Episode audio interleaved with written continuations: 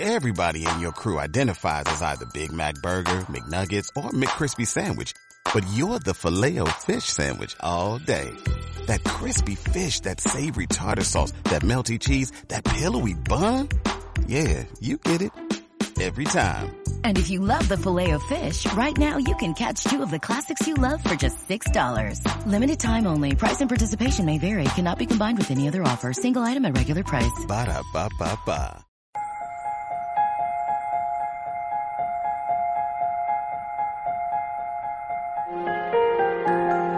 En aquel tiempo estaba Jesús echando un demonio que era mudo. Sucedió que apenas salió el demonio, empezó a hablar el mudo. La multitud se quedó admirada, pero algunos de ellos dijeron, por arte de Belcebú, el príncipe de los demonios echa los demonios. Otros, para ponerlo a prueba, le pedían un signo del cielo. Él, conociendo sus pensamientos, les dijo, todo reino dividido contra sí mismo va a la ruina y cae casa tras casa. Si pues también Satanás se ha dividido contra sí mismo, ¿cómo se mantendrá su reino? Pues vosotros decís que yo echo los demonios con el poder de Belcebú.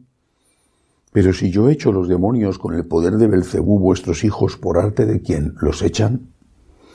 Por eso ellos mismos serán vuestros jueces. Pero si yo echo los demonios con el dedo de Dios, entonces es que el reino de Dios ha llegado a vosotros. Cuando un hombre fuerte y bien armado guarda su palacio, sus bienes están seguros, pero cuando otro más fuerte lo asalta y lo vence, le quita las armas de que se fiaba y reparte su botín. El que no está conmigo está contra mí. El que no recoge conmigo desparrama. Palabra del Señor. Gloria a ti, Señor Jesús. No es fácil de entender este fragmento del Evangelio. Y creo, me parece a mí, que hay que empezar por el final. El que no está conmigo está contra mí. ¿Qué significa? ¿Qué quería decir Jesús en el contexto, además, en que lo dice? Significa que, creo yo, muchas veces no estamos en contra de Jesús, pero tampoco a favor. Nos mantenemos en la indiferencia, como, como decimos en España, eh, es una expresión que quizá no se entienda en otros sitios, pero en España sí, eh, viendo los toros desde la barrera, no como está el torero que está metido en el ruedo enfrentándose con las astas del animal. Viendo los toros desde la barrera, vemos lo que pasa como espectadores, lo que pasa en el mundo, lo que pasa en la iglesia, a veces incluso lo que pasa en tu país, en, tu familia. Somos espectadores, no queremos complicarnos la vida. Lo hagan otros, lo hagan otros. Somos eh, muy exigentes para que esos otros resuelvan los problemas.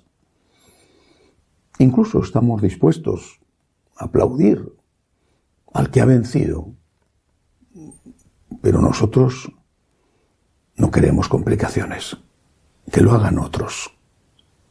Vemos los problemas, no somos tontos, los vemos, pero no queremos líos, que lo hagan otros, que otros se mojen, que otros se compliquen la vida, que otros sufran persecución.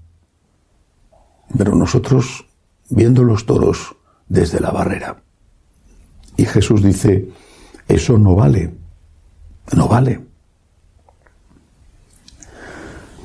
Estar con Jesús, seguir a Jesús, implica al menos, al menos, creer en Él, en su divinidad y por supuesto en su humanidad, con todo lo que eso implica.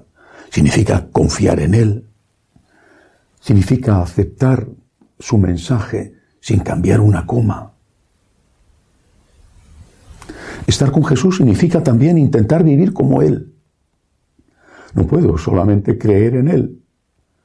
Tengo que intentar que mi vida se parezca a la de Él, que es mi Maestro, sabiendo que soy un ser humano pero levantándome detrás de cada caída. Pero hay otra cosa también que significa seguir a Jesús y estar con Jesús. Defenderle a Él. En este contexto del Evangelio de hoy, Jesús está siendo atacado. Y le están diciendo además que es un demonio.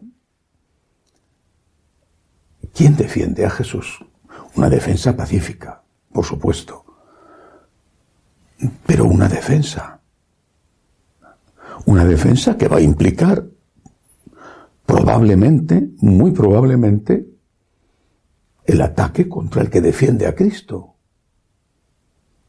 Y ahí es donde nos ponemos en la en, arriba de la barrera, en el tendido, viendo los toros desde abajo. Y quizá pensamos que eso no va con nosotros o que lo tienen que resolver los demás. Y Jesús nos dice que eso no es así. Estar con Él significa, repito, creer en Él, intentar vivir como vivió Él y defenderle a Él, defenderle. Y defenderle cuando necesita ser defendido. De los enemigos de fuera y de los enemigos de dentro. Pagando el precio, incluso el precio del deshonor, que es más grande que el precio de la vida, o el precio de la vida, si hiciera falta.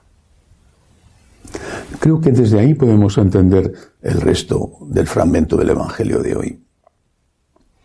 Porque todo empieza porque Jesús echa un espíritu de una persona que estaba poseída, pero que tenía la particularidad de que era mudo. Y dice el Evangelio que después de echar al demonio, habló el mudo. Exactamente. Estás viendo los toros desde la barrera, estás viendo el problema, pero no te quieres implicar. No quieres defender a Jesús. Estás mudo, mudo. No quieres líos. No quieres complicaciones. Que lo resuelva otro. Estás siendo poseído por un demonio. El demonio de la cobardía. Es verdad que existe la virtud de la prudencia. Es una virtud y una gran virtud que hace que todas las otras virtudes sean practicadas de una forma armónica y equilibrada. Pero la barrera entre cobardía y prudencia es muy sutil. Y en nombre de la prudencia, muchos lo que hacen es ser unos cobardes. En nombre de la prudencia, callan cuando tendrían que hablar. A veces incluso llegan también a tirar piedras a Jesús en nombre de la prudencia. Pero eso es menos frecuente. Lo más frecuente es el silencio. Los prudentes, los falsamente prudentes, siempre criticaron a los mártires, siempre. E incluso les aconsejaron que no fueran mártires, que pactaran, ¿qué más da? que pactaran adorando a los dioses de los romanos o que pactaran adorando al nuevo orden mundial. ¿Qué más da? No te compliques la vida. Siempre han sido así estos falsamente prudentes. En nombre de la prudencia han traicionado a Jesús. Meditando sobre esto, me acordé de una historia relativamente reciente Dietrich Bonhoeffer, un teólogo alemán luterano, fue una de las pocas personalidades de la iglesia luterana que se enfrentó con Hitler. Y por supuesto Hitler le metió en la cárcel. Fue asesinado, fue ahorcado menos de un mes antes de que muriera el propio Hitler cuando los rusos entran en Berlín. Podía haberse salvado, pero fue asesinado realmente por odio porque los norteamericanos ya estaban eh, muy cerca de donde él estaba y antes de que pudiera liberarle le mataron. Estando en la cárcel, Bonhoeffer, que se había enfrentado con el régimen de Hitler, hay una, unas frases tremendas de él, súper críticas contra la propia iglesia luterana, La Iglesia Católica tuvo muchos más mártires. Pero estando en la cárcel, don Jefe recibió la visita de un antiguo amigo suyo, pastor luterano como él, que intentó convencerle de que dejara la oposición a Hitler. Como no lo conseguía, el amigo le dijo al encarcelado, que sabía que le iban a matar, le dijo, ves, si hubieras hecho como yo, se refería a si hubiera callado y si hubiera aceptado eh, el nazismo, si hubieras hecho como yo, no estarías ahora aquí. Se refería a la cárcel.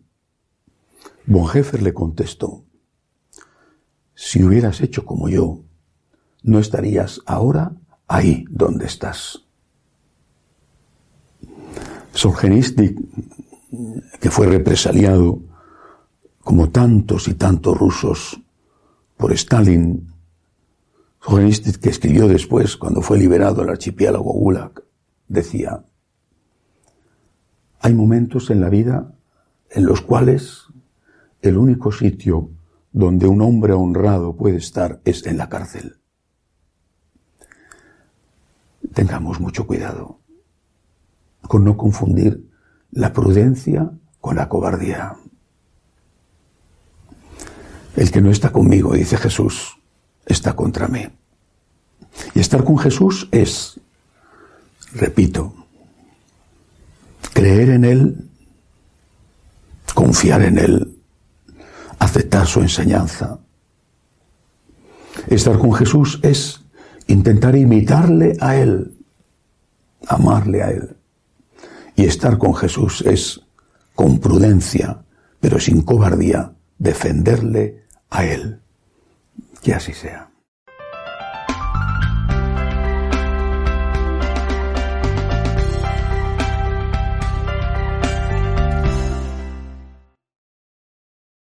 Reducing the amount of waste in your workplace will have a positive impact on our environment and can save your business money. It's also the law in Montgomery County. Make it your business to recycle right. Learn more at montgomerycountymd.gov slash recycle right or call 311.